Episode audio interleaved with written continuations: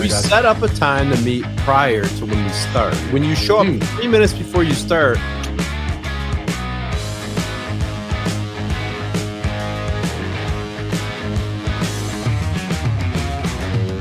I was here. I was trying to get this thing situated. It sucks.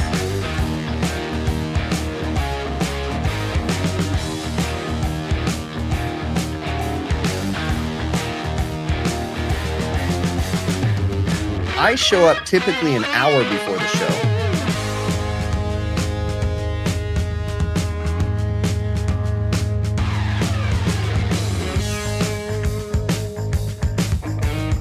Yeah, tell the people why their time is invaluable.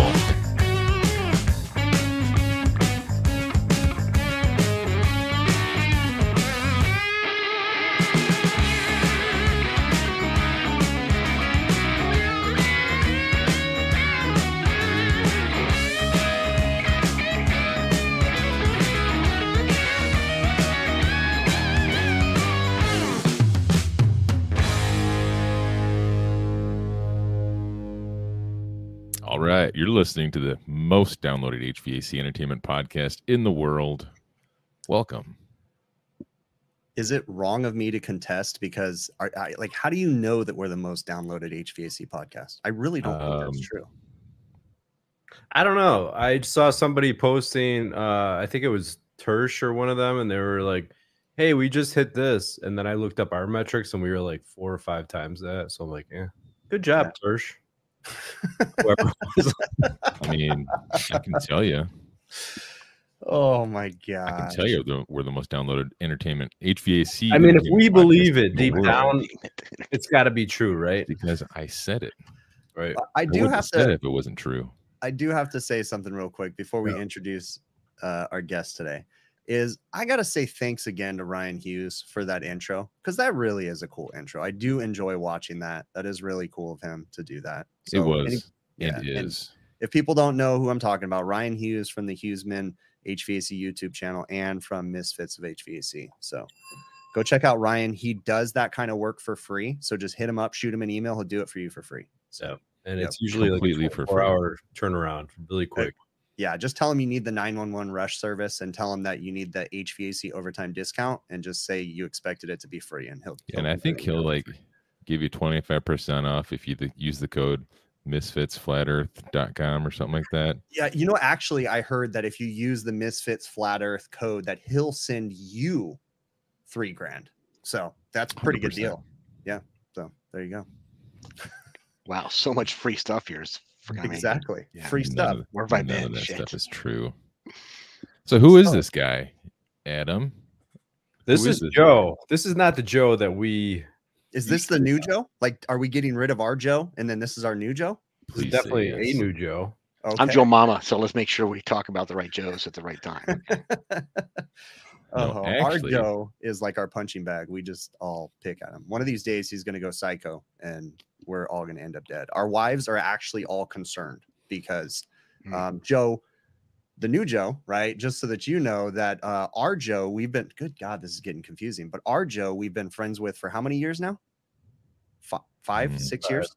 Joe doesn't know that there's a Joe that's missing, but I Yeah. think he's, he's figured that Maybe uh, we could add a last initial or something to kind of help those. We don't know his last We yeah, Well, his that's, name that's we what I'm call- getting at. we call him Joe somebody. We don't We know. Okay, know there who you he go. is. Yeah. We think he lives in Canada. He will not give us his address. We've Mm. shipped him stuff before, and he has it shipped to his brother's neighbor. Joe C. Moosebanger. Is that a good name? He we don't we know call him this guy that? is. So, Hmm. and the chat loves the whole Joe. Gotta be tall to bang a moose. Yes. Mm. He's Uh, got a ladder. One of those you'd gorilla surprised. ladders. The kind where you can turn around and like use the back thing as handles. I've seen it. you've That'd You've seen done it. You've done it. You can't talk about that. You've done it. If you That's why he's not going to kill me because me and Joe are like tight, Yeah. like a No. moose butt. Yeah. No. No. No. no, I- I actually, worry. this is Joe Medosch. Yes. From where? From Measure Quick. That's right. variety of places. Yeah, I'm in Colorado. Just that's where I would stay. I can tell it must be cold outside there. Where you're Yeah. Uh, you're no, that yeah, that's actually Wyoming background, but it's cool. It's Ah. close enough, right? I found that out. Uh, I for whatever reason I thought you lived in Ohio since uh, you worked for Measure Quick. I called him one morning, I think at seven o'clock in the morning, uh, Central Time, because Ohio's like an hour ahead of me. So I'm like, yeah, they're at work, whatever. And he's like, just so you know, it's like I'm sleeping right now. Okay, so but it's okay. A lot of people do that, but I actually don't hold normal hours. I'm like, man, if I'm even up by nine-ish, you know, and I, I, Jim's known me forever, so he goes, you know what? I know you got weird hours, so it's all right. You know, we got it. So by the time I'm kind of rolling, he's at lunch. Um, Yeah. So yeah. Oh, that is too funny. I didn't. You didn't even tell me that, Adam. That was a long time ago. That's a dick move. I felt there. really bad. Well, I assumed he lived in Ohio. He works for Measure Quick. I don't know. and that happens a lot. They'll text me like, "Hey, when you're up, give us a call. You know, let us know when you're what's going on. You know." Oh my There's nothing. I hate more than calls Uh, in the middle of the night. No, so you don't get these, Bill, but there's nothing worse than a restaurant manager putting in a work order when they're leaving the restaurant at two in the morning through Service Channel, and then Service Channel has someone call from another country Oh, that he can't even understand or something. within Mhm. 30 minutes of the service call, and he goes, "Yeah, uh, they they asked for emergency service to replace a gasket on their walk-in freezer." And like you just these poor guys probably just get it because you just lay into this guy. Like, for real, did you really fucking call me at three in the morning to tell me that they need a gasket? Like that's Like, really, Ahmed? Did you really pop out of a genie bottle and call Oh me my for this? That just drives me nuts. My name is Kyle. yeah, Mhm. exactly. Well, I call him Bob from India. So Like, are you calling me from the 7-Eleven that you own? Yeah. All right pushing pushing button. see i i've made an effort here that what i have to do is when bill says something that's right on the edge i have to address and say bill that wasn't very nice and i'm not What? going to laugh at your yeah. That not gonna lie. sensitivity training we went to isn't working. it's working for me so yes So um, one thing I learned eh, a little while now about Joe is Joe, you you kind of got into HVAC in the building performance side. That's where you Yeah. started off. Is that Yeah, I was also a home inspector, so I've I've been observing you guys for years, um, from but not in your industry as much. So, um, So let me ask you this. how shitty of a job we do all the time, and yeah. So so to me, if, if I can walk up to a system and find the visual problems, then I'm like, there's problems. So yeah. So, Joe, have you seen this home inspector that's popping up on social media right now that's getting popular because he's bashing the HVAC trade? Um, no, It but just- that's I'm, I'm not surprised at all. But yeah, right. What's Yeah. his It's it's it's within the last like three weeks. This guy just started making a social media following, and all he's done is bash the social the HVAC trade. And he's sitting here, he's holding like a one inch standard filter, and he's like, These HVAC guys, every one of them, they're out there to rip you off. They charge you this much, and they should, you know, these filters, and it's just it's so asinine. And he's clearly doing this just to get follows. And if you go Mhm. watch his Yeah, right. content too, this guy's just an idiot. Like he really is. And he's I just know. I saw the other channel where it was an HVAC contractor doing that. So it's it's a you know there, Yeah, there are too many 100%. of them out there. That's right. Yeah, there is. There's a lot of them. I mean, it kind of is a shit show of an industry. Let's be honest. But like, what I didn't even It is. real. I knew it was bad for a long time, but like when you start digging into the whole home performance thing, and you learn more and more about it, you're like, holy crap, Yeah, it's a dumpster fire, right? it it, it is. It's you a know, I deep mean, rabbit hole. The the whole home performance thing, the- building science, Yeah, testing. I mean, I question whether or not there's got to be a uh, like. I, of course, I want HVAC contractors to handle everything, but at some mm-hmm. point, it's starting to make me think that there needs to be a separation here because it's getting to be a little bit ridiculous. Trying to get, how do I say this politely? Trying to get normal technicians to actually, you know, start thinking and try to solve. So are, are you thinking like there should be a separation of like the guy who actually turns the wrenches versus the guy who's like, all right, wrench turning guy said there might be an issue with your airflow or something, and then they send out the airflow building testing guy. Well, yeah, because what what our industry, in my opinion, you know, there's a, a tool company out there that's going to make a tool that's a one-stop shop that's going to tell you what your airflow is perfectly, and there's nothing else that can possibly affect it. So every HVAC technician is going to buy it and go out and say, "Yep, this is bad." Just like a what are those uh, mega ohm meters that just give you lights, good, bad, okay, you know? And it's like, oh, you put that on every compressor is bad. Well, no shit, because you don't know how a scroll compressor works, you know? Want to hear something real stupid? Uh, way way back in the day, you've probably seen this, Chris. But on the counter of some supply houses, they had this little tiny blue, like a little, I forget what it was actually called, but a little fan. You could plug it right yeah, the in your phone. It's an anemometer. Yeah. Anemoter. Oh, yeah. That's what I was gonna say. Uh, you you stole it before I could say it.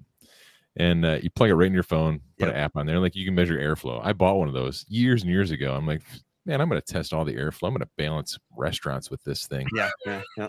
And I was up on like I was up on roofs, like holding it over and exhausted. I'm like, yeah, we're good. I mean, look at those numbers; they mean stuff. And So I'm like, "Yeah, we're good." nowhere, nowhere in this. the instructions for that does it tell you that it's only accurate within so much, you know, space away, and it has to be perfect. And if anybody's ever tried to take a vane anemometer and actually measure airflow, you realize how inconsistent it is and how Mhm. perfect you have to be with your traverses to how get it the exact cavitates and like turbulates all over Yes. the.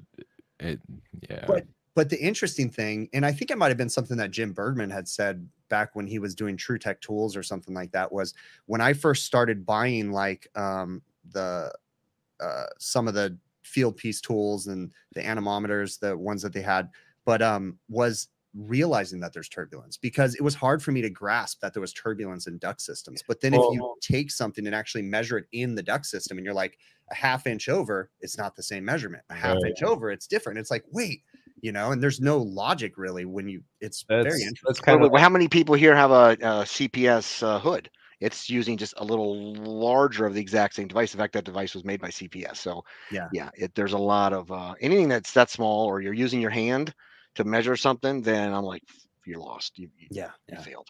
that's true. So we're what's, getting- what's your background in like to get back to the subject on Yeah, that's building what I was gonna say, we're getting off like, uh, track. how do you you know how did you get started in it and how deep did you get where did you uh where did you work Um, so I was doing a variety of large, small construction and large construction stuff. And um, I got a chance. I was living in uh, Chicago. Um, we decided to leave, so I moved moved to Arizona, and I was doing home inspections. And then I got into green building uh, from a lot of people that are out there. So like, this is cool. And my buddy got an opportunity to go to Georgia to follow a grant that was doing mostly weatherization, but it was for people who were destitute, impoverished, in prison, out of work, at remedial math. And I'm like, okay, I didn't realize that till I showed up. So I had to teach those guys how to do weatherization and blower doors and duct testing, but I had a huge amount of money to spend. So I got to play with all kinds of stuff, make my own props, make my own little tiny houses and everything. So I'm like, this is cool. And uh, what changed my life was that one night, um, Colin Genge, who owns Retrotec, is doing a dinner up in Atlanta, and I drove four hours up to see him. He kind of just came in from Europe and literally passed out at dinner, but it was enough for me to catch his attention, and I ended up working for them about four months later. And uh, he was like, "Okay, you know what? Uh, I, I like what you're doing. Just go do it." And they gave me a credit card and said, "Just go." So I was able to then go to all these shows and uh, put them back on the map and do a variety of stuff and uh, help them develop product and you know just that was it i now was in the trade so it's really hard to get in the trade as many of you guys know so i'm presenting at all the conferences and that was it from then on i've been able to just move and that's when i met uh, jim bergman uh, he was doing iManifold. i invented the r cloud which is automated testing um, for Retrotec so you know, I have a couple of soapboxes besides filtration. The other one is is that why don't we accept what our tools tell us and just capture it? We're so we're, we always are writing stuff down. You write down whatever level you want. Why use your tools? Just write down what you think it should be.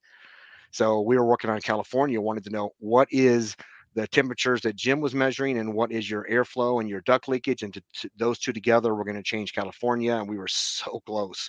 And then it got shut down. But from then on, I'm always been like direct capture you got stuff that tells you what it is capture it don't be freaking writing crap down it's just such a so many industries are just i just you clearly you could tell it's one of my soapbox issues is like capture it and accept what it is we're so afraid of that so um Yeah. from then on it led down this path in in in layman's terms, Joe, are you talking about um, uh, the old school method of writing it down, then possibly entering it into some sort of data program, and then processing it from there? you mean what they still do today that's not really that yeah there, nothing has changed it's I, I don't see anybody rarely taking stuff that comes directly from any kind of a gauge uh, and directly capturing it and saying okay those are my final numbers so that's that's such a fraction of the industry right now Hmm. for anything not not just uh, hvac but even home performance and a variety of stuff there's just so many places where we just still are afraid to just accept what it is. So we're like god you know if it was only this number it'd be a whole lot better. So let me just do a little bit here. It won't make a big of a difference. So yeah. I, I was just thinking about something right now, and I don't know if I'm changing the conversation completely, but it, do you think that the industry can get fixated on some of these softwares and completely ignore basic problems? Like that's something that I worry about when we have software that technicians tend to just blindly follow and you know they don't look kind of at the big picture and say hey you know what? It's something super simple. Like you guys get what i'm saying there? Yeah, well, I well, Jim and I are total on the same page, and that is it's it, it- your your whatever you're measuring should only confirm what you're seeing yeah and hearing yeah. and touching and, and and and and you know like, you know what I think it's this. These tools help me confirm that. So if you're not focus on what you're experiencing and you're seeing, then you know you you really are not observing what's really there. So that's why I said as a home inspector, I could find so many issues um, uh, that are probably a, a problem. But Well, that's um, assuming that you can correlate the two, correlate the problem that you're seeing versus the information that you're reading. Then I Uh, assume you can.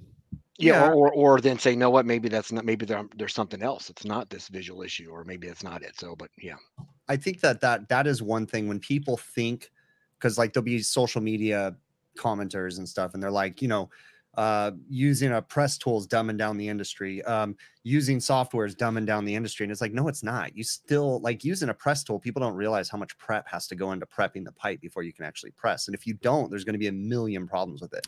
Same thing with I don't know. I, I tell the people, put your computer away and your phone, and, and now just you keep keep you know do it all or nothing. You know, it's, it's Yeah. you really you're like, oh, you know what, this is really messing up. You know what people really know. I'm like, well, get rid of your computer, see how well you do.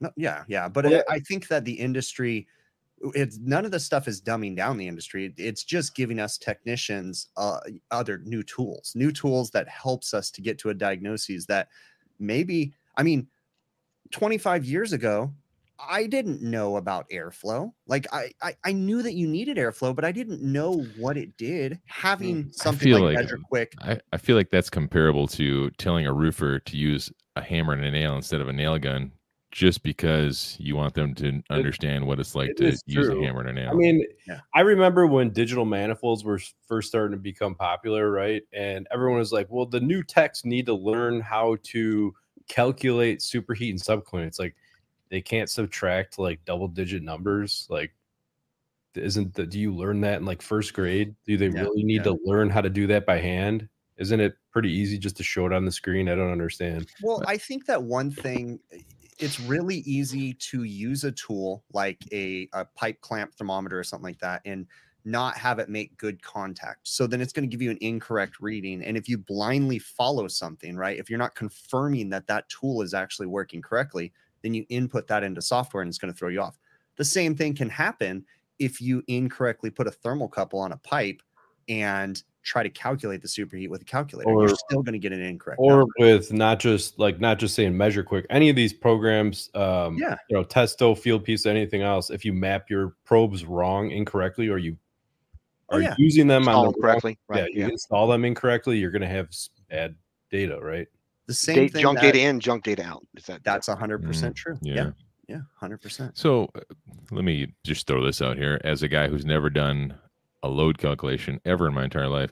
Would you guys say that you would recommend guys learn to do load calculations like I don't know if there's an old school method, do them by hand before they get into any sort of i think software? it's it's it's honestly like all right so I'll, go ahead joe if you go ahead i, I always I, I know it's so there's some things that are like, well, it's like, you know, how many people still do their taxes by hand or understand what all's happening there? Like, th- those aren't realities anymore. But I, I think that understanding uh, our values and how uh, hot to cold and some basic principles never hurt anybody in the industry. Mhm. But um, trying to like do a, a fun exercise. Okay, how much energy does this room need and BTUs and add people? You know, it, it's fun to just do it. I think those are what schooling and your education should be about but that doesn't mean I need to do really a whole house all the time or understand what that is. But you know, I should understand how to make sure those uh, the inputs I know where they came from and that that square footage is accurate and what's on that wall and what is that real R value? What's an effective R value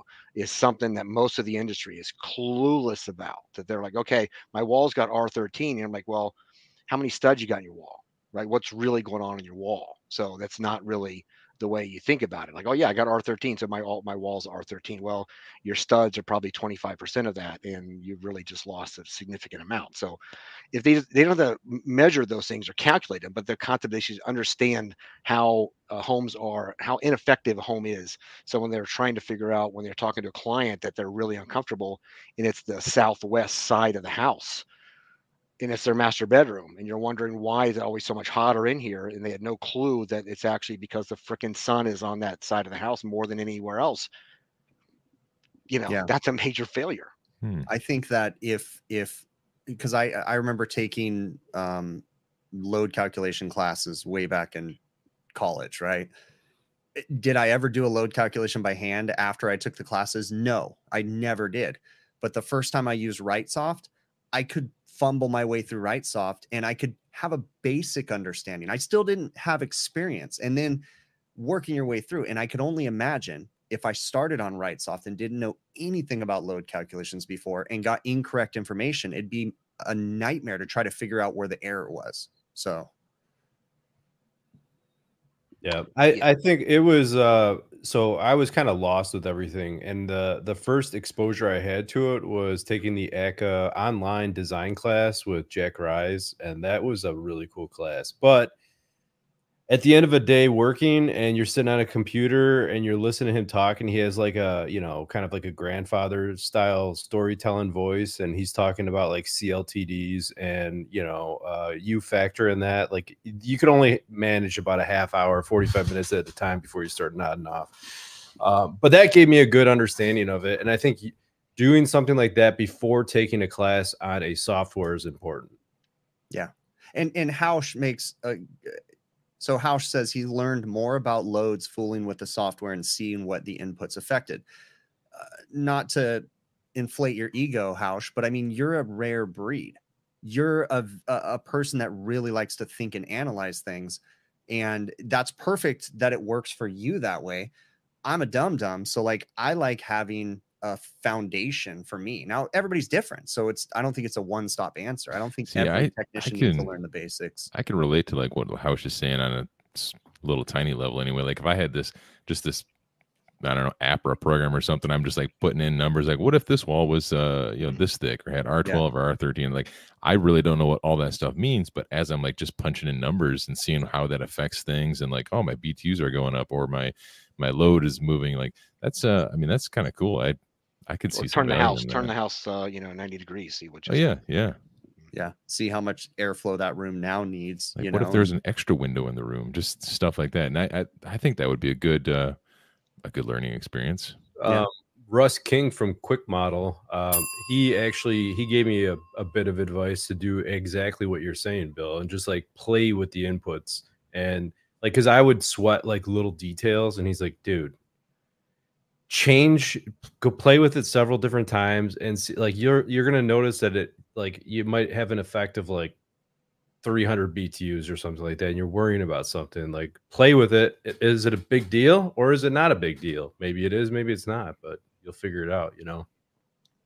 So the only one that you guys are still talking about, but still miss what I think is the bigger picture is that you're we're talking about the load, um, but we don't talk about air leakage. You know, you may have a an R50 wall, but how leaky is it? How, how much air is infiltrating in and out of these houses? That impacts you more than sometimes that load does. So and um, what kind of air? What's the relative humidity of the air? You know, how much does it increase the load? We heard uh, Steve Rogers told us a really cool story about him and Jenry Garcia and how they worked through a problem. And it was very interesting to hear how this much leakage equaled, you know, five times the amount of needed BTUs for the building and simply solving that leakage, you know. And you're kind of getting, I think, on air quality too, Joe. Like, not only are we talking about humidity, but we're talking about pollutants in the air. Is You it, know? did you uh kind of dive into the air quality thing when you were doing the home performance? Is that does that go hand in hand together? Yeah, so uh, I was deep into the energy. So I, you know, was really focused on, um, you know, um, pressure dynamics and boundaries and all that kind of stuff, and testing and all that stuff. And then I, I just something hit me as epiphany, like and I was also interested in uh, healthy homes and had lots of people that I was working with at that time. And I realized that all of the work that we're doing that's in weatherization and blower door and trying to seal up houses has, has a fraction of energy, but it has huge impacts on the health of the occupant, just massive and um, and that was kind of not done because you couldn't really calculate it. And it, there's a study that came out today out in Kansas City that just kind of justified a lot of that stuff. So it's phenomenal what it actually does for your occupants, and sometimes your occupants aren't even aware of it. And it isn't until you get a really good um, you know good wildfire coming through your area do you understand what infiltration and air, indoor air quality have to do with your house so um, i just i literally dropped energy and my new mantra was that you know energy is a waste of energy. It's just the amount of energy. How many people does it take to reduce one watt in a house whether it's a bulb or you know uh, infiltration focus on the health impacts that happen? And then you actually have something that your clients will pay a lot more money for. They'll pay way more money to reduce the exposure of their kids uh, for health issues than they will to trying to reduce, you know, uh, you know, twelve dollars a month on their energy bill. So focus on really what hits the the, uh, the occupant in the pocketbook, or their concerns, or actually you'll find are much larger than um, saving five bucks. I'd say there's got to be a good portion of people though that are more reactionary than you know wanting to plan and prepare for things. So how do you convince a homeowner that you know they can go spend 25 grand and have an air conditioner in their house changed or they can spend 75 grand and have the envelope tightened up a smaller air conditioner installed. They'll be healthier they'll be more comfort you know comfortable but where in the heck are they going to get that money so you know? mr and mrs jones I, I, know we have a lot of things on the table and some of this is kind of expensive but i guess that um, indoor air quality really is not a priority for you and your family. Is that a, is that an accurate statement? Should we just talk about actually being uh, comfortable and, it and, is, but that will come across as condescending really quick. So I, I, I, don't know. You, you should get. You, you, I know some of you guys do Sandler. I'm a strong Sandler person. That if you just actually go right at it, and it's okay. Let them, you know, let let yeah. them make hey, the you want your kids to die or what? I mean, yeah, it, right. in reality, it's true, right? It's true that the air quality is a thing, but it's like you you got to be careful because we are skating the line of the sleazeball salesman in this industry right now, especially on the resi side. So, and I understand that there is well, good people. I don't think we are not. Yeah, well, let's just make sure we're talking about all the crap that people are putting in their freaking I mean, units. I'm trying to become I should one of those say million dollar salesmen. Whole, a good you know, all of your air is now completely safe from COVID because I put this blue light in your freaking oh, yeah. air handler or whatever. Yeah. So talk about sleazy. That's actually that's Listen, my average crap. ticket me, every day is eighteen thousand dollars. Right here, let me put this in your house lights. and it'll solve all your problems. Right? Yeah, right. Just gurgle with bleach and you'll be fine. I walk in smoking a cigarette and be like, if I can get in here with all this smoke, then soaking the smoke outside, your kids are dying. yeah, right. Your kids will be dead by the end of the week. Mm-hmm. And I can't get to you for out, two weeks, so let's just pass out know, cigarettes to all the kids. Move on. It's funny because yeah. my wife. So as I've been going along my home project to sealing up the air leakage in my house, what I'm doing is I'm sealing up the obvious leaks, and right. I, you know, sealing up a lot of stuff. But what's happening is my house is going so negative right now that it's pulling like dust and dirt from places that it never did before. Um, and a lot of them are from where I'm not. Uh, my I'm a slab on grade foundation, and, and it's not sealed properly. So we're mm-hmm. pulling a lot of dirt and dust. So my wife's like, why all of a sudden in the last three months is there dust everywhere in the house? And it's like, that's part of the process. Like we're getting there. We're going to solve these problems. Trust me, it's going to get better. And this is this is the problem when I'm not doing it over to you know a a five day period. I've been taking six months to do this, but she's going nuts because she's like, there's dust everywhere. And I'm like, trust me, it'll get better. I promise. It's good dust. Yeah, it's good dust. It's it's promising. It's happy so, dust. All right, so you're in California, Joe. We're back to California. You were wait, wait, wait, wait, wait. No, I no, I didn't. Uh, I worked for somebody in California, but I never was in California. So. Oh, you were okay. You were gonna change the face of California. You were gonna save California. Oh yeah, right. Yeah, going back to there. That's right. Yeah. So so California has mandated uh, stuff that you have to do there more than any place else. In fact, most of our codes all come from California three years later. So I'm sorry about that, guys. Sorry. Yeah, mm-hmm. right. Yeah, yeah. yeah. So my bad. I'm sorry for you, actually. You know. Yeah, but, I know. Yeah. So we, so we were all set to do this. You know, we were really close, and then they have this um, energy commission people, and suddenly somebody got on the commission and be like, you know, this isn't acceptable. We don't think you should be allowed to have this direct data come into play and make decisions about what, whether or not a home passes or what we're after. And it actually was a billion dollar savings for the state, and somebody just got in the middle of it because they had some other alternative plan, is what we've learned later. So uh, we just you know put our tail between our legs and said, "F you, we're out of here." Eventually, this stuff will come back together, and it did. Um, Jim eventually left iManifold and did measure quick, thank God, and um, I ended up doing other stuff and brought that back to here we are together. So yeah. So now, now you're at Measure Quick, Mm-hmm. and uh, what are you doing for Measure Quick? What are you doing for Jim? So, um, uh, I mean, you guys kind of know being- Jim, but uh, Jim is really um, insightful. So Jim said uh, he he knew me well. I mean, he knows my idiosyncrasies. You know, I'm up till three, four in the morning regularly. I do whatever. I'm on my own kind of schedule. And he goes, you know, Joe, the only thing that I have to do for you is get out of your way.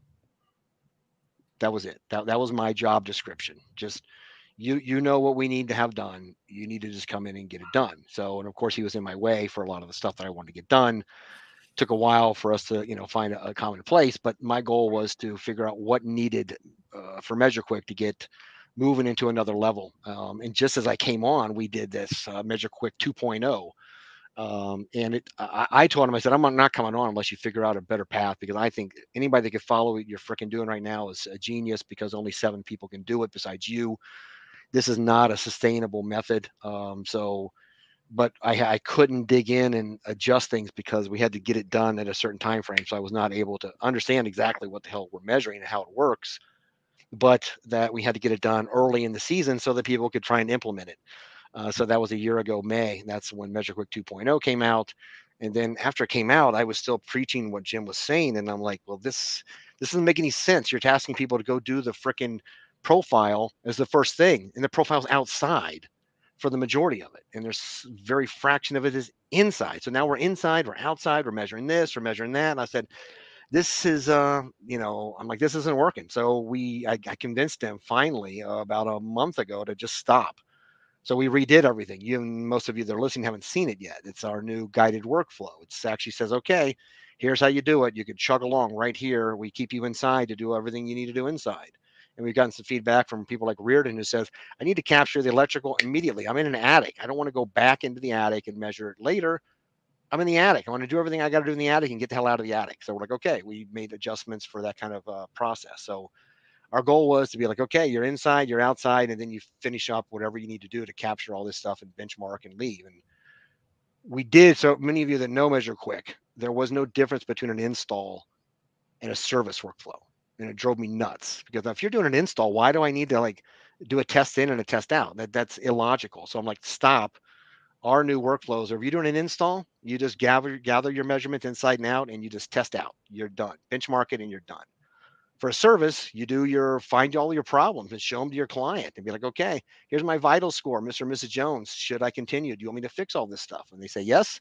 You hit a button, we're continuing, and you fix your stuff. Say no, you gathered everything you need to to leave the job right then and there. Like, okay, that's great.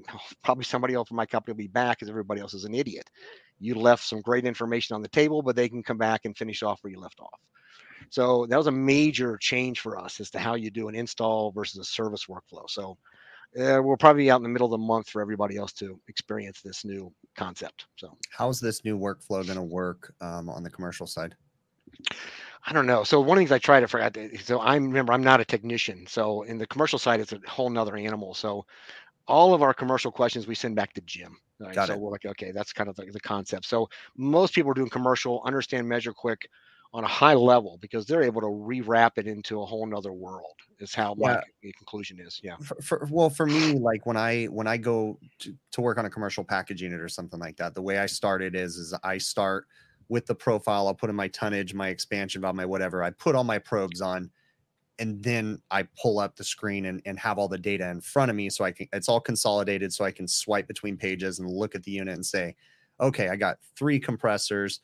There uh, you know this one's low this one's overcharged this one you know and just be able to scroll through. So eh, is are, are we still going to be able to use you know the existing workflow or something like it with this new setup Um, are we still going to be able to like um i mean are we going to have to go through the exact steps No, so so right now our new workflow is trying to help people who are new to it, so Okay, they can understand how to do it. Right. At any point, you can just hit exit and go back to the way it was. But the the problem was the way it was was that you looked at what your workflow was and it wasn't in order or it didn't really That take you down. Sense. s- okay, so I'm like, you know what, this Yeah. sucks. Let's just.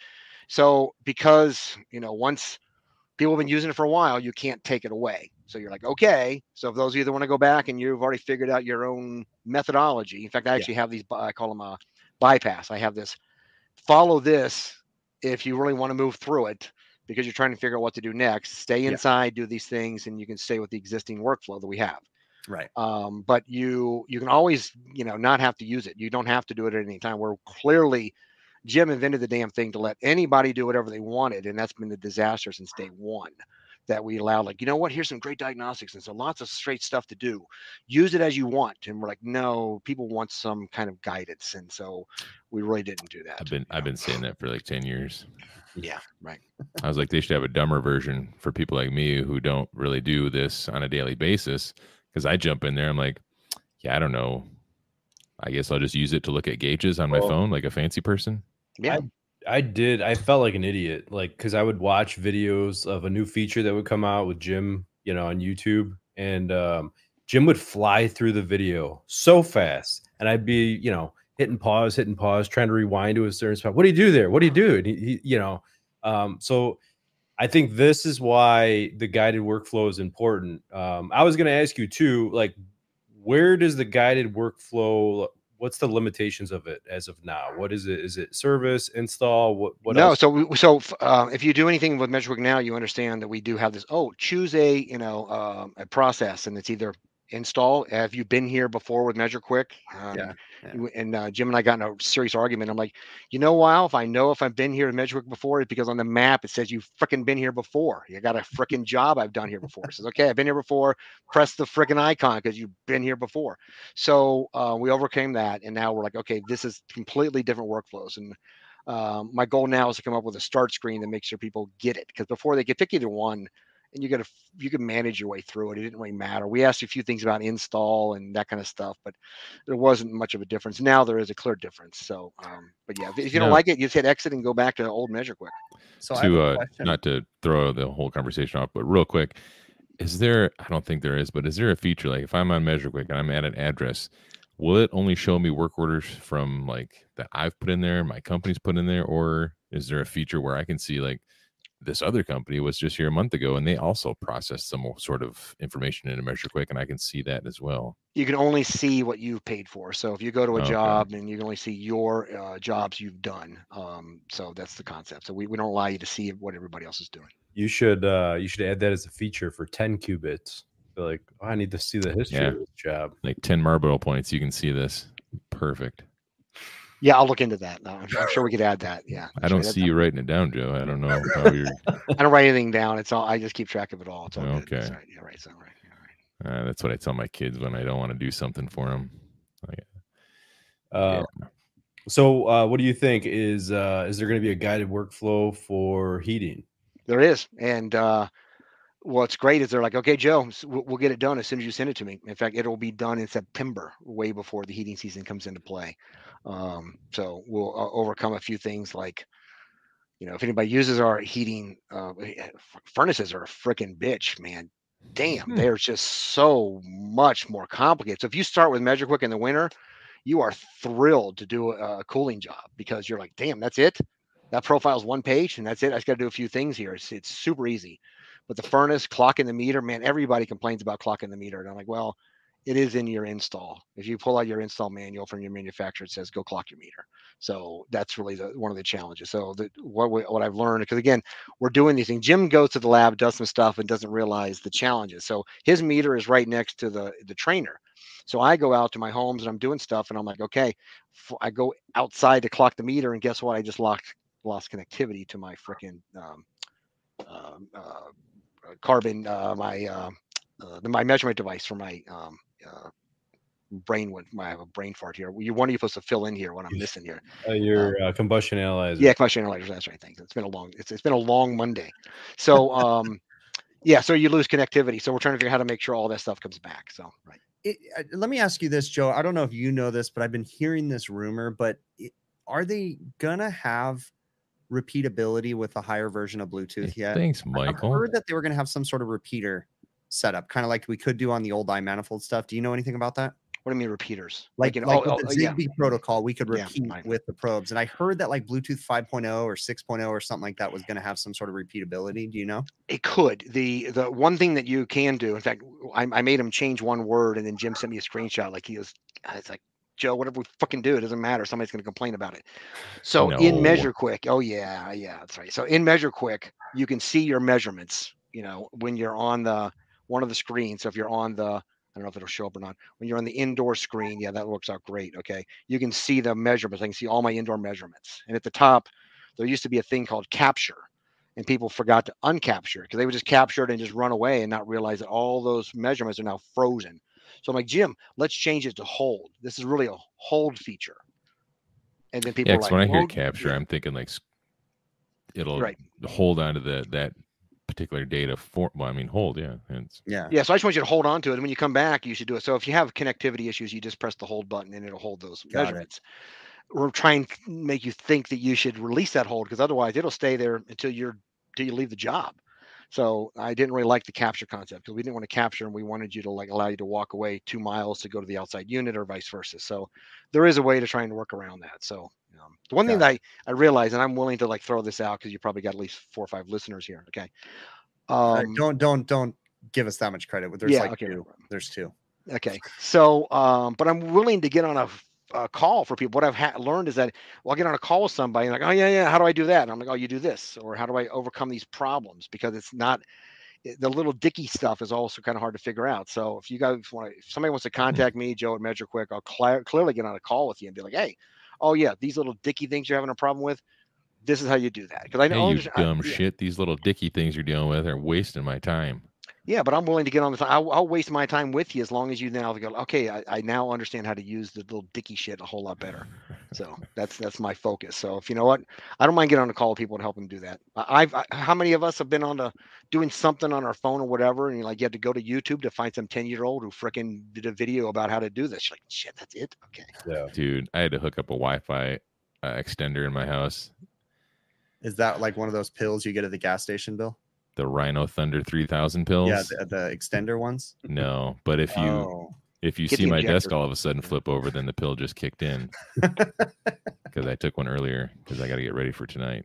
Good but no technology like this wi-fi extender just it took me way too long to figure out and i had to do that same thing go on youtube watch some 14 year old kid just show me up and I, I, I, I've, I think I've talked about this before, but like I have a, you know, I create content on YouTube and stuff, but yet I have to have my 13 year old come in and help me with stuff all the time. I'm like, sweetie, can you come in and like help me figure this out? And she's like, yeah, dad, just do this and do that. And it's like, yeah how do you, brah how do you, yeah brah. this kid, smart kid, but yep. So uh, what's next for Measure Quick? What's what anything? Uh, Yeah, so we're venturing down a lot of other paths. So we actually are partnering with NCI. So anybody here, NCI people, then you'll be happy to know that they actually do work with memberships and um, uh, street, you know, the ability to, you know, just pay a certain amount per month or per year or whatever, and that'll now integrate. So the challenge is that people can't make a good app. Um, it's the reality. A- ACCA couldn't make an app. A lot of people can't make a, a good app. Um, I know JB is out there. They had a, they wanted an app. So people come to us. We make great apps and we are actually a hub is what we really are we're a hub for a variety of resources so um uh, ACCA is working with us and so is NCI so in, you'll if you want to do an NCI work you're gonna end up going to going through measure quick uh, just because you will pick that project and you'll go through it doing NCI workflow that's where we're headed uh, Interesting. So did NCI get rid of their existing app? they're fading it out it's just a lot of work for these companies to Yeah. maintain an app that works Yeah. yeah. and people that are programming it understand English, let alone what the hell you're doing. Right. So that's that's, really a major problem. Is they're like, oh yeah, we did that, and you're like, no, that's not what we wanted. What, Yeah, we- yeah. Loss in translation. So we do it and we do it well. So people acknowledge that. And so same with ACCA. ACCA had an app that seven people used, and they realized that wasn't really good. So we're now trying to figure that out, and that's a whole shit show. Is the only way to describe it because you're dealing with something that's super complicated, like a freaking HVAC system, and you want to do high level diagnostics, and then you take a you know standard five, which is a whole nother high level of other types of stuff to do, and you put them together, and you're like, damn, this is I, I appreciate your honesty, Joe. It's enlightening to have someone that just says it like it is. So It is. It's tough. So the standard five is awesome, but it's really cumbersome and a lot of stuff to do. And most HVAC technicians are like, "Man, I got 45 minutes to get in and out of here. Like, how can what Mhm. can I do and you're like, damn, not a lot. So yeah, I'm you hearing know, a thirty nine ninety nine tune up. I'm not gonna do all that shit. right. Yeah, yeah, but also the industry needs to change when it comes to that crap. That's something that I push against all the time because people are constantly saying, "How do how many calls do you get done a day?" And I said, I, "It doesn't. It changes every day. I might get Well, one uh, done. I might get two done. That's See, you I think well- I think that's that's a fine like I don't know if he's even a line to juggle, but it's a fine line of the industry does need to change. Meaning, like technicians, a lot of technicians need to up their game and start uh, really exploring some of this stuff and airflow and the building science. But also, the customer base needs to understand like their comfort comes at a cost. Like if you want to be comfortable in your home, it's you know you got to pay good money because these I- technicians aren't going to learn this stuff for free. But but I think that the general public needs to relearn what comfort is too, because they need Right. to understand that Possible. Comfort is possible. yes, yes, because people don't even know what comfort is. You know, they're like, well, but my, my thermostat doesn't say 68 degrees. Yeah, but do you feel comfortable? What's the humidity? Like, Mm. you know, what's the difference between this new system? I know Adam goes through this when he downsizes dramatically all the time, you know, and it's like, no, this is how it's supposed to work, but it never shuts off. Well, no shit, because it's designed to run. Like, Yep. you know, And you know, I've posted about that online, and people are like, "Well, you're supposed to have those kind of conversations with the people in the beginning before you it." It's like, well, I do, and then you know, eight months go by and they forget about it, and then the cooling season starts, and they're like, "Well, it's running nonstop," and it's like, "Awesome, we did good," you know, that's great, but um, but my old one turned on and off. This would be me, but my existing unit turns off six times every hour. Like it, it runs, you know, my house is cool. I don't know. I think all these little nuances, standards, apps, and everything else is like driving like positive change in the industry. Like, I still think everything's a freaking dumpster fire right now. It's a freaking hot mess. It's, at, at least in the Chicagoland area, it's bad. Um, but I, But you mean as as like a as an industry. industry, right? Like as an industry, it's Okay. bad. But I, I feel like there's like a ray of hope. You know what I mean? Sunshine. There's a ray of light. What's the Well, there, there, there is because there's a few of us that are active on social media that are talking about this and we're interested in it. So it's making other people interested in it. yeah, we're that ray of light. Wait, I want to tangent because you guys talk about comfort, right? And now most of America is uh, well exceeded their dynamics that everybody designed a system for. Okay, so and it's happened. It's not like those are usually intended to be like, well, you may have a few days that exceed this, not three months, right, or two months or three weeks. So, um, and it's not as though this isn't going to continue. So, I just want to find out what kind of what, what's your approach when you know you have to tell your client that well we never anticipated to be 110 degrees for you know a month. So i know you're uncomfortable but you know what?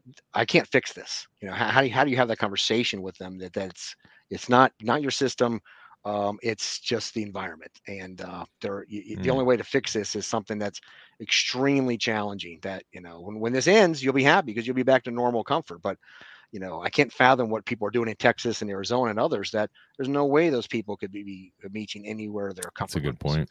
I think though that if you approach it looking at the home and do a blower door test, do thermal imaging, find out infiltration, y- y- and then and then size the load appropriately, you are going to be okay.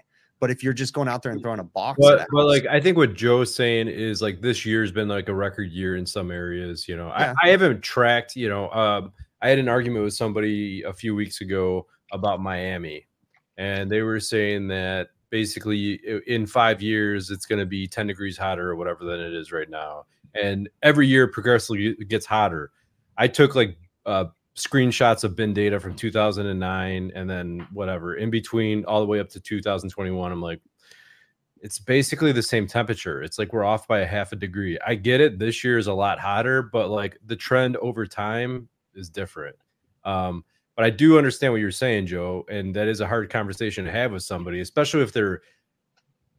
I do think customers need to be conditioned on feeling comfortable versus just looking at the dial on the thermostat. Um, when it is 100 degrees outside and you're able to get their house to 78, when you walk in from outside, 78 feels pretty darn good, you know? I don't Well, know. I mean, you just got to let them know like your current system has limitations. It just Yeah. simply wasn't designed to handle this sort of workload. And like moving forward, you could try to design a system that can handle the two weeks of these extreme temperatures that you're going to see in a year. But Are you going to pay premium dollars for that system to, to, to, be able to ramp up that high and then also ramp itself down? And and then are you going to overcool for the rest of the year? Yeah. Well, yeah. What do you say then? You um, we could oversize your system, but we really need to install uh, a dehumidification system on the side like, to make sure that or I can sell you a purple light and you're going to be healthy and comfortable. yeah, no issues. Yeah, right. That's the that's the answer. So the one thing that I've been asking your industry for a long, long time, and I'm I'm sure I'll get maybe somebody will chime in on the background. You guys have to answer. So, and Adam, you know the answer, so don't answer. So, what's the largest duct system that you guys work with in a normal residential house? What's the largest duct system? What do you What do you mean by duct system? Mm. I'll let you guys define it. Okay, as in like the house I mean, is the duct. The system. house is the duct system. That's right. What to go. Oh, okay, so, I see where you're going. So, eh, but it's it's also the most ignored duct system that most people deal with when you're yeah. an HVC contractor. You're like, you know what, I got these little square things, and I'm mo- I'm in control of this, not realizing that it's the house, as you talked about. You should do a blower door or duct leakage test, and all those kind of performance tests. But it, they just ignore the envelope as their huge issue and you're dealing with these kind of temperatures, those kind of things. It, it isn't the temperature that's radiating through the actual, it's actually the air leakage that's actually impacting so many people being uncomfortable with these high temperatures that hot goes to cold. Man, your, your, air is flying in these houses. Um, and it's just causing all kinds of problems. So yeah, especially from the top down. Yeah. I, I worry that um, and so I'm I'm in California and you know we have every regulation possible. We have all these rules and all this stuff, and you have to do duct tests and duct blaster tests and HERS rating and all this different stuff. And I know I piss a lot of people off when I say this, but mm-hmm. I mean, here, HERS rating in general, I mean, there's a few good HERS raters, but a lot of them are just passing people. They're just pushing them on through.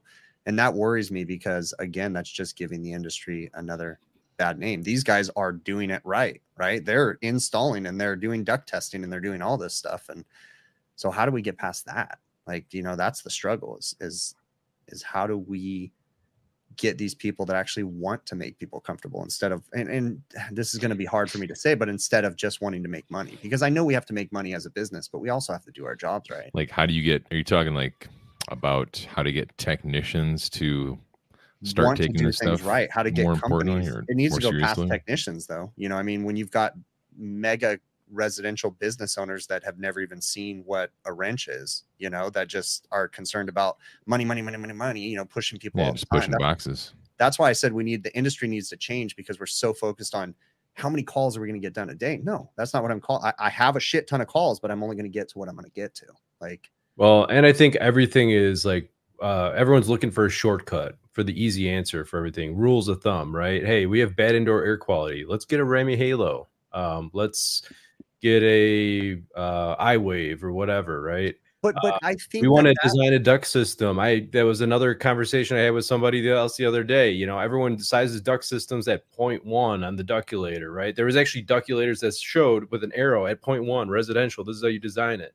Then there was another guy who was saying, "Well, it's a lost art. All you got to do is take uh dub like two plus like I don't remember what he said uh, diameter times two plus two or something like that. That's all you need. I'm like, yeah, not really. I'm, that's like a step up from uh 0.1, 0.1 inches, right? Yeah. Like, mm-hmm. so like everyone's looking for something that is easy. They want the easy button, easy money. They don't want to do any work to get to the finish line. Yeah. So the yeah. one thing that I, I really uh, am frustrated with your industry is that the car industry had some problems years ago. You guys are all a little young that I'm looking at right now. You don't really remember this, but in the late 80s and the 90s, Ford and most of the American manufacturers were just shit shows. They, they just made shitty stuff. Yeah, right. So um yeah they had that actually was a time before you guys so um and then it, it impacted them because everybody went and started buying you know um japanese cars and it, you know then the japanese realized ways to make them here so but it forced uh chrysler and ford and everybody to make a better freaking uh, product, right? You guys don't have this like overview. People think that it's the it's the box. Well, whatever's on the name of the box must be bad. They didn't realize that it's actually the technicians that were in the factory yep. that were making crappy stuff, right? That's what made the car bad was because they, they are union jobs and didn't give a shit. So um, that's really the problem is that people aren't realizing that it's probably the guy. When I was a home inspector, we all like, oh, what's the best system to put in and blah blah blah. And, and he, the guy was an was a HVAC. He goes, it isn't. It's the person who installs it. It's who person who actually did the good job or the person did a crappy job with the same exact piece of equipment determine on whether whether or not it actually was effective. So that's really the, the challenge is that people are just not realizing that it's the technician who makes or breaks their comfort. People, I get that question a lot uh, during my live streams and through emails. People asking me, "What's the best ice machine? What's the best air conditioner?" And, and a lot of times they could be business owners, they could be all these different people, homeowners, whatever. And I always say, whatever your service technician likes to install, whatever they like to work on, because it's all about comfortability, right? Because I don't like this brand of air conditioner because I'm not used to working on it, but I'm really comfortable working on this and this. So Right. it's all about Well, what people. I think you you see all these like traveling salesmen that are selling like ways to make a ton of money and go into somebody's house and sell them all this crap, right? And um, there's sleazy ones out there. There's uh, some good ones out there. Um, one thing I have to say about Measure Quick is if you follow the Measure Quick workflow, you will probably find something wrong with the system that you could recommend to the homeowner, and sure. you could turn it over into a sale and make money for your company.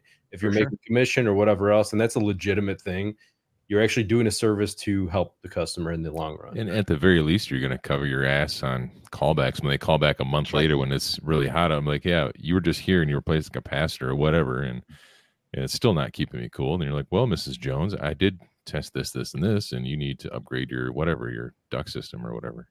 So we have stats to say that most people that do really uh, probe up every time uh, increase their ticket 40 to 60 percent.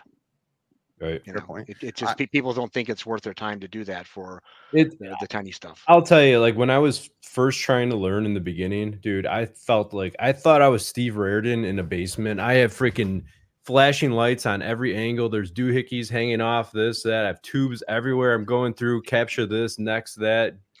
And then I go to the end and it's like, I screw up and the report is missing things. And it's like, what did I do wrong? I just spent so much time setting this all up. I have no clue what's going on. That's why I think like when you were telling me about the guided workflow, I'm like, this is going to be a game changer for people because like sure. I'm sure if that happened to me, that had to happen to other people as well too. Happened to me, right? Yeah, I, I get it, right? Yeah, And when you go through that experience and you're like, you're in, you, you know, you're trying to get through your day, and you're like, well, I'm just going to do what I always do because it's easier. yeah, Uh, right. Yeah.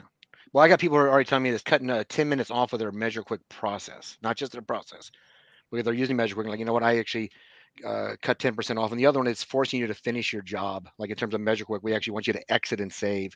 And people don't do that. They go to the next job and like, oh, I'm still in that last job. So, and that's Friday to Monday. So you're really, you're not getting all your stuff saved, a lot of stuff. So we actually just kind of, you know, just stick with it. And here's how you'll do that. So once you've owned Measure Quick and you know how to just use it as a, as another tool, use it as you want. But until then, we really are helping you uh, figure out a way to use all the process and all the stuff that we spent millions of dollars to do.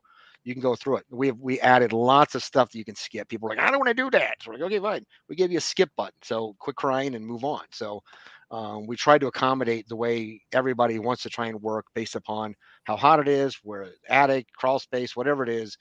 We're trying to give you options. Still use Measure Quick and get the job done and figure out what's there. That's cool. I think that I'm I'm looking forward to seeing it. I'm hoping that it makes the the process smoother because I I don't do a lot of the workflows, but I have done them, and just like Adam said, I've gotten lost in there. You know, and it's like, wait, what? Oh, yeah. What did I? I, I got Right. lost. I wanted to ask this question earlier. Adam, are you a person that likes to read instructions before you do something? Um, I usually read the instructions after I screw something up. What about Mm, you, Bill? Do you like to read instructions before you do it? No, no, I don't. Like Because if I, I would, don't. I I- don't. li- yeah, I, I- I think I don't. instructions are dumb, and I think things should be intuitive. You should be able to turn things on and just Right. work with it, flow with it. Yeah, right. So Well, we, we assume that with software specifically, that you know what, this should be designed for a fourth grader to open it up and figure out how to do it and move you do it. So, that, and I'll be good. yeah, right. Yeah, we yeah, a did. we fourth did. grader from America, not India. Yeah, right. Hmm. Yeah, because they are eh, they are, those are second graders. They can Yeah, because the fourth grader from India are the ones writing the program. That's exactly. right. That's right. Yeah. Exactly. Now, I wanted to, I kind of ask everybody this, Joe, like, is there anything you would recommend to like technicians who are maybe thinking about, like, they're thinking about this whole building science, airflow, and and the entire idea of like, well, now I have this whole system as a house instead of looking at it as just a linear box that's got a problem with ductwork. Like, what would you say to these technicians are, that are just maybe intimidated by uh, once they kind of hear about all this airflow and all this stuff and all the variables. Any advice, any tips, recommendations, how to make them gravitate more towards I mean- wanting to pursue this? the science that's already in your field is just stunning. You know, trying to compress a refrigerant to make it colder or hotter, that's like really crazy shit, right? Mhm. So the fact that you could simplify it by talking about what's happening with smaller pressures in the house that actually are impacting all of what you're doing in the house is a simpler way to think about it. That the the building science in the house is not complicated compared to the if you're trying to understand the refrigerant cycle itself. So um, you know the home is a system. So if you uh, if you if, when you think about it, actually I, I modified that. It's the home and the occupants are a system. Right. So if you think about what it is you're trying to do to the house and you're forgetting that anything you do impacts the, everything in the house, including the occupants and vice versa, you'll start to realize that, um, you know, I told you like, so when you go to their house and like, wow, we're really uncomfortable. And like, well, maybe you should close your windows, you know, Mm, um, maybe stop breathing so heavily. yeah there's just so many obvious things that are part of the process or you know you've you you clearly have an older home and you've got a nasty ass crawl space and i can smell the humidity coming up from your floor and your drainage outside is sending water into your crawl space and you're wondering why your humidity is so high. Even on a slab your drainage around the house will increase your humidity in your house. So there's just when you start it, it's like it's a the, the bulb goes off and once you're like oh my god i get it now. You can't tell them to change their gutters or put gutters in. But it's just a whole lot easier to understand why my humidity is out of control is because of the things they've actually done that I have no control over. And uh, you guys are the last person to stand. You're like, you know what? I'm uncomfortable, and it's freaking you. You're like, well, why? Because your contract, your builder built a shitty house. It's got lots of leakage. That's my Mhm. problem. You're like, oh yeah, or your crawl space is in your drainage is bad. That's my problem. So, you guys are the brunt of it all because you're you're the supposed to fix it all with just uh, you know some duct work and some uh, temperatures and uh, you, that's a real tough place to be in because it's hard to be like you know what? Your builder built a crappy house. So and i'm trying to fix that for you. So can you can you work with me here? That doesn't go over well. So um, but again if you understand the science then you'll at least feel better about what you're trying to do to fix the bad environment.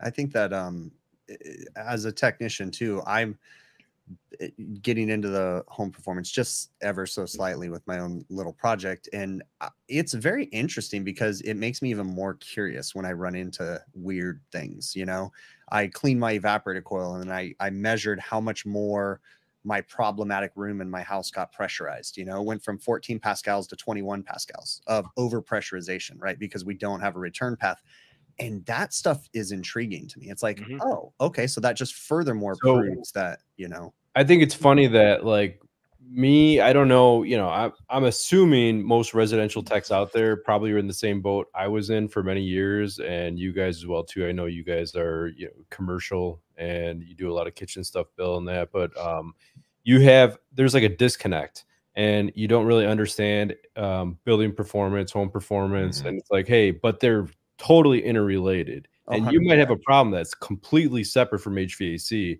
that you're ignoring and you are trying to do something that is going to even you know more so negatively impact the problem at the end. And that also goes into different facets of hvac and different details that people ignore um, on service calls or whatnot like you were talking about earlier chris airflow and this and that. If you're not looking at everything and that's your tagline the big picture right? Yeah. um, but like if you're not looking at the entire system you're leaving so much out I just thought of a new tagline. Keep going. uh, what's my new tagline bill No, it's mine. You can't have Oh, it. got it If you're not looking at everything, you're looking at nothing. I, I i'm gonna copyright you on that one because i think that's kind of infringing on my big picture diagnoses thing too. Nope. so yeah no but you're Uh, right that's, that's gonna be measure quick's new uh, logo ne- ne- next Son week, of a yeah. bitch. he's he's currently getting the domain right now. That's Yeah. right. D- done. Got it. Okay. Got 10 it. bucks. Done. Yep. I um get nothing. you're you're right though adam. It's it's um it's you do have to look at the big picture and you have to understand everything. I can remember back to when i still because i was taught to charge an air conditioner just by looking at pressures right? And i could remember like i keep putting gas in here and the pressures are where they're supposed to be but it's not getting cool i can Mhm. remember that mentality and being so confused in my head why isn't this working I know it has something to do with airflow, but I don't understand the airflow. You know, I don't get it. I, uh, you know, and and so then you start working your way through things, and it's it's really enlightening. It, But we also have to be careful though too, because the new guys coming into the trade, and I think that's where these softwares can help out. Because the new guys coming into the trade, they're not gonna know everything right now. There's no way in hell. And Right, it can but, be like, overwhelming. When you have like like Measure Quick, like Field P, some of these other ones, Measure Quick is like the the ultimate of programs though, because it shows you everything. When you could see airflow, you could see how much um, you know latent heat you're removing. 100% of everything's on the screen. Just swipe back and forth, inside, outside, And electrical. It's almost like we're sponsored by Measure Quick with all the positive energy we're putting out into the world on their behalf. yeah no it's okay what uh, so but what the, the thing that blew me away that jim had done in fact you know there's several times in the beginning I'm like ah, what am i doing here really we're this is so challenging and then i realized how much effort they put into there isn't anything that's in, in people are like oh what a great looking set of gauges but click on they're they're all buttons they're not gauges they're buttons you click on every one of them It and we actually tell you what your target should be. Fieldpiece does not have targets. They don't calculate targets. So right there, Fieldpiece is like only giving you guesswork as to what it should be. Do your own homework. But we also then have this whole thing about let me educate you. Let me tell you why it's high or what you should look for. We send you off to, you know, Bryan Orr's space, whatever you need to do as a new technician. Jim is trying to educate you. In fact, Jim has got a um, a goal, and um, you know, you, I kind of laughed and I kind of I'm like, yeah, good luck with that, Jim. Jim wants to change the industry. And I'm like, yeah, good luck with that, Jim. But when you look at how, if you really like Measure Quick, even if you don't, I don't care about what you think about that it doesn't work for your process or how you use it, but what he put his heart and soul in to try to educate the technician is there. And if people understand what they're trying to learn or want to learn, it's there. And um, Elon Musk, despite his weird personality, he wanted to change how people did a certain thing, how you go into space, how you use electric cars. He's doing that. And I think Jim has got this vision that if we could just figure out a way to break through, we would have the ability to try to help people know more about what they're doing. Uh, whether you use it for the full features or not, there's just really great information that's in there. So when people say, "Oh yeah, I don't really know what that is or how that works," well, if you turn Measure Quick on and clicked on the uh, high superheat or subcool or whatever it was, there it is, telling you what the hell you should be looking for or why it's that way. So we really try to be a missing link for the industry besides Bryan Orr uh, and all the other stuff you guys do. It's just immediate access. for sure. The social media has made things so much better too because people don't have to just read about some new thing in a magazine. They can actually click on their phone, watch a video at home and and get inspired or get intrigued to want to do better, to see someone doing something, you know. So I think social media is really cool for that aspect. Bill, you asked the one, what's the one thing you try and could tell somebody in this industry? And, and to me, the thing is like, you know what? If this isn't your industry, get out. If you if you don't want to be this, if it, this isn't your like call to Yeah. If you're miserable, move on. move for sure. on because you're you're just you're in the way. You're actually causing problems. You're making bad cars. Just get the get the frick out of the way for other people to come in and do a better job. I know sure. that we're short on people doing this work, but um, you're, you're not helping in any way because you're not learning. You're not you're, you're not actually taking the time to make that system as best as it could be. So go find something else you want to do in life because this is not really where you belong. You know. Well, that and everybody deserves to be happy. They really do. You They have do. to put Mhm. effort into it. So if you and I, I mentioned that too. You know, if people, if you don't like what you're doing, if you're miserable at your job, there's only one person that's the problem, and it's you because you have the choice to move on. Yeah, But you got a skill. You, you got amazing skill. If you don't be like HVAC technician, go be an electrician. Go be something because you are skilled. Yep. Everybody's trying to look for you right now. So if this isn't it, go do something else. for sure. But I think as a population, a majority of people don't take whatever it is they're trying to do in life, and they don't they don't push it to as far as they can take it. They're they're just like sort of half in, half out. Like they're not they're not going to go all in and one hundred percent. Like if I'm an HVAC technician, like yeah, I'm not going to go home and read. I'm not gonna I'm not going to pursue all this extra knowledge after after work. You know, or if I'm an electrician, you know, the same thing. if, Um, if if every HVAC technician, you know, at the end of the day, just sat down and thought to themselves, asked themselves one question, the industry would be a lot better. You know, they just sat down and and said, uh, "WWJD, what would you?" Or- do? Just stay curious. stay curious. Stay curious, my friends. So Yeah. I think it's time we wrap this up, but I do want to ask you one more question, Joe. You know, how do people, as corny as this is, like Measure Quick is. Uh, I know that you guys are open to feedback and open to comments and stuff. What's the best method to for people to reach out to you guys to ask questions? So, um, surprisingly, Jim is straightforward. You send an email to Jim, he'll respond to you usually that day, right? And uh, same with myself. Uh, I may not do it immediately uh, like he does, but I still get back to you the same day. So you can send it to Jim at MeasureQuick.com or Joe at MeasureQuick.com. And uh, using the reply, there's our freaking cell phone too. So you know uh, we're super open to your what you guys are doing and what it is that's not working or how to make it better or you know so what, whatever it is that you you think is uh, good bad or indifferent we'll hear about it and we'll explain why we're doing what we're doing as best we can so you know um, our goal is to make you better technicians and that's that's all it is so if you if, if it works for you that's great if it doesn't we're not here to push anything on you And I th- say that feedback helps companies to grow. So you don't got to be a jerk about it. But I mean, if you're running into a problem or you you think that there can be a better way to test something, understand they're not always going to go with your idea. They're not always going to do that. But I mean, feedback is always good. Shoot it in an email. Let them know, like, hey, well I thought really out like the- feedback, I would say. yeah, yeah, yeah yeah usually want to know what uh, y- y- so if you're having a problem give us as much information as you can but many of the features that are in there came from users like you guys they're like you know what do we have this problem or i got this or you know what i'm getting these weird measurements and jim goes to the lab and modifies our whole lab to re-simulate what it is that's that you what you experience and then tries to figure out okay and then we add that as a as a fault so that's uh, how a lot of stuff gets built into measure quick is that you guys find stuff and we figure out a way to once we know these measurements should be boom there you go Yes, that's right. Well, you guys don't work for free, so why should anybody else? That's really Good- not our good point. philosophy. He's just messing with you. yeah. Oh, I know, Michael. It's all good, Michael. Right. He knows where you live. Yeah. Hey, last question. Michael has three phones because he can actually, or some people do that. They, got, they can take a picture of their picture of themselves taking a picture of the screenshot. Well, see, I also had a better idea for that. I carry translucent paper, so I just put it over top of my screen and I trace out the gauges and the numbers, Oh, nice. Right. and then I just hand it to the customer like, "Here's your, here's your scribble." This Old is lady. Bill. He writes out all the data onto a piece Yeah. of paper. Yeah. I mean, right. there you go. There's Yep. your measure Traces. it. That's right. go. Little traces. There it. we That's go. right. Yeah. I got my typewriter in a Copyright big that. suitcase. I plop it up there, and I'm like, there we go. Here's your report. The irony, the irony. I'm not. I giving know. Well, I know there's verbal some people that are regenerated on Photoshop. They're like, I'll go back and I'll redo this. So it looks Oh my gosh, can you imagine how much time? Oh, yeah, the, the effort it takes to do something so Oh my menial. gosh. This is awesome. Well, Joe, this has been really cool, dude. It's been cool that you were willing to come on here and thank you for doing that. Well, but nobody freaked out about what we all expected. We're all like, "Oh my god, everybody's gonna chat about one damn thing," but they didn't. I didn't see hardly anybody except one joke about it. So, I was deleting all those. So I don't want you to feel bad. oh, okay, well, He wasn't. it. I Only people were them talking about me the things like, yeah, yeah. th- th- It's a personal comment that I take personally, but that's it. See, I was just curious. Does like Jim only hire people at Measure Quick that look like him? So when they hired me, they did a Facebook post and like Joe won the um the the look-alike contest, so we hired him. In fact, Like I was gonna come on and be like, "I'm Jim." I should have just Yeah. come on and be like, That's funny. "Yeah, See, uh, Jim here." The last time Jim was on here, we asked him a question at the beginning of the show, and I think he ended the question when he answered it at the end of the show.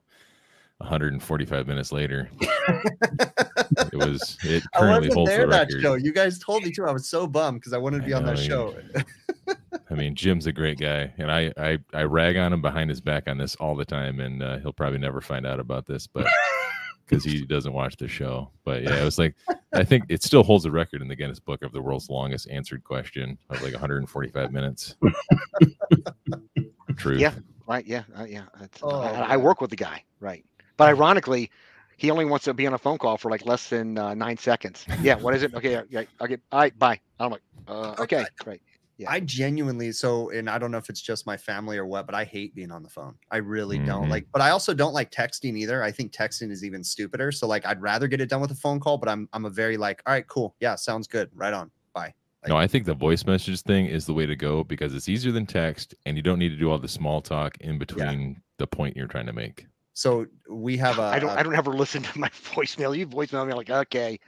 no, Okay, not well, voice. yeah, we do. Um, we have a Facebook Messenger chat for the Oh, overtime yeah, group, and Facebook we'll leave sucks. messages like audio messages that anybody can go back and listen Mhm. to. So if two of us are talking back and forth, it's like being on the phone, but we don't like you just hit Right. record, you say it, and then you keep driving. It's you it's know? because we don't really like to listen to each other. We just like Yeah. to talk at each other. That's how Yeah. it works. Yeah. Well, we talk to hear ourselves, but you know, Facebook sucks, so I, I'm not going to join that. Oh, I 100% talk to hear myself. I don't know if I've ever Yeah. told you guys this, but every message that I leave you guys, I listen to the message after I leave it. That's so Literally, gay. I li- so I leave a message. I wouldn't then tell listen to people myself that. I wouldn't ever repeat that on any Oh, other show. point, That- Joe. Oh, if you if you uh, uh, the stuff I put out there, my my uh, I'm a little bit not a little bit. I'm a lot of it insane. So, yeah, Narcissistic, you yes, mean? 100%. I listen. To No, we're all insane, but nobody listens to what their own voicemails were. Nope. That's crazy. I do.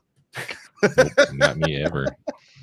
Well, I appreciate what you guys are doing. You're doing for the industry. You're doing for so many other people. And the real problem is, is that the people that are doing shitty work aren't here. I've, I've been preaching that forever. I've been talking to people and doing education for probably 20 plus years. And like the problem is, is the people that that are not here for to be better are in this room, or they're not here. They're not doing social media. They're not chiming in.